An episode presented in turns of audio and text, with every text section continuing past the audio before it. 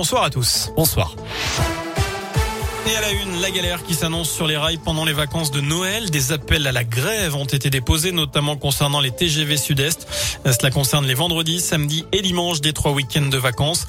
Ça commencera donc dès ce vendredi. Les syndicats réclament l'amélioration des conditions de travail, des embauches et des hausses de salaire. La France pourra vacciner tout le monde. C'est le message de la ministre chargée de l'Industrie. Aujourd'hui, Agnès Pannier-Runacher affirme que la France dispose de suffisamment de doses de vaccins. 27 millions en stock euh, avant les livraison prévue en janvier.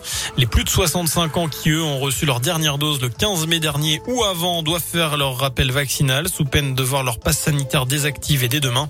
Ils sont 400 000 d'après le porte-parole du gouvernement Gabriel Attal. C'est aussi ce mercredi que débute la vaccination des enfants de 5 à 11 ans à risque. 48 heures sans animateur avec cette grève des agents du périscolaire. C'était aujourd'hui et ce sera encore le cas demain. Mouvement national pour dénoncer leurs conditions de travail. Ça a perturbé par endroits les cantines notamment et l'accueil périscolaire. Un rassemblement a eu lieu ce matin à Clermont.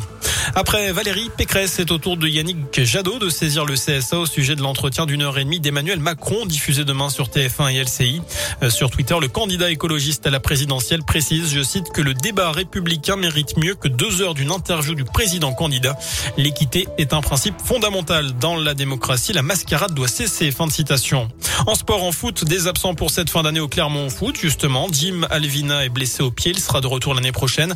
Par ailleurs, deux joueurs sont suspendus. Un en Coupe de France samedi, à savoir Salis Abdoul Samed. Suspension aussi de Yadali Diaby en Ligue 1 contre Strasbourg la semaine prochaine.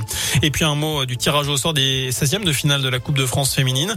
Le Puy, équipe de D2 jouera Albi, équipe de même niveau. Et puis de son côté, Iser, également pensionnaire de D2, recevra Toulouse, une équipe évoluant une division plus bas. Les rencontres auront lieu le dimanche 9 janvier. Voilà pour l'essentiel de l'actu. Merci beaucoup.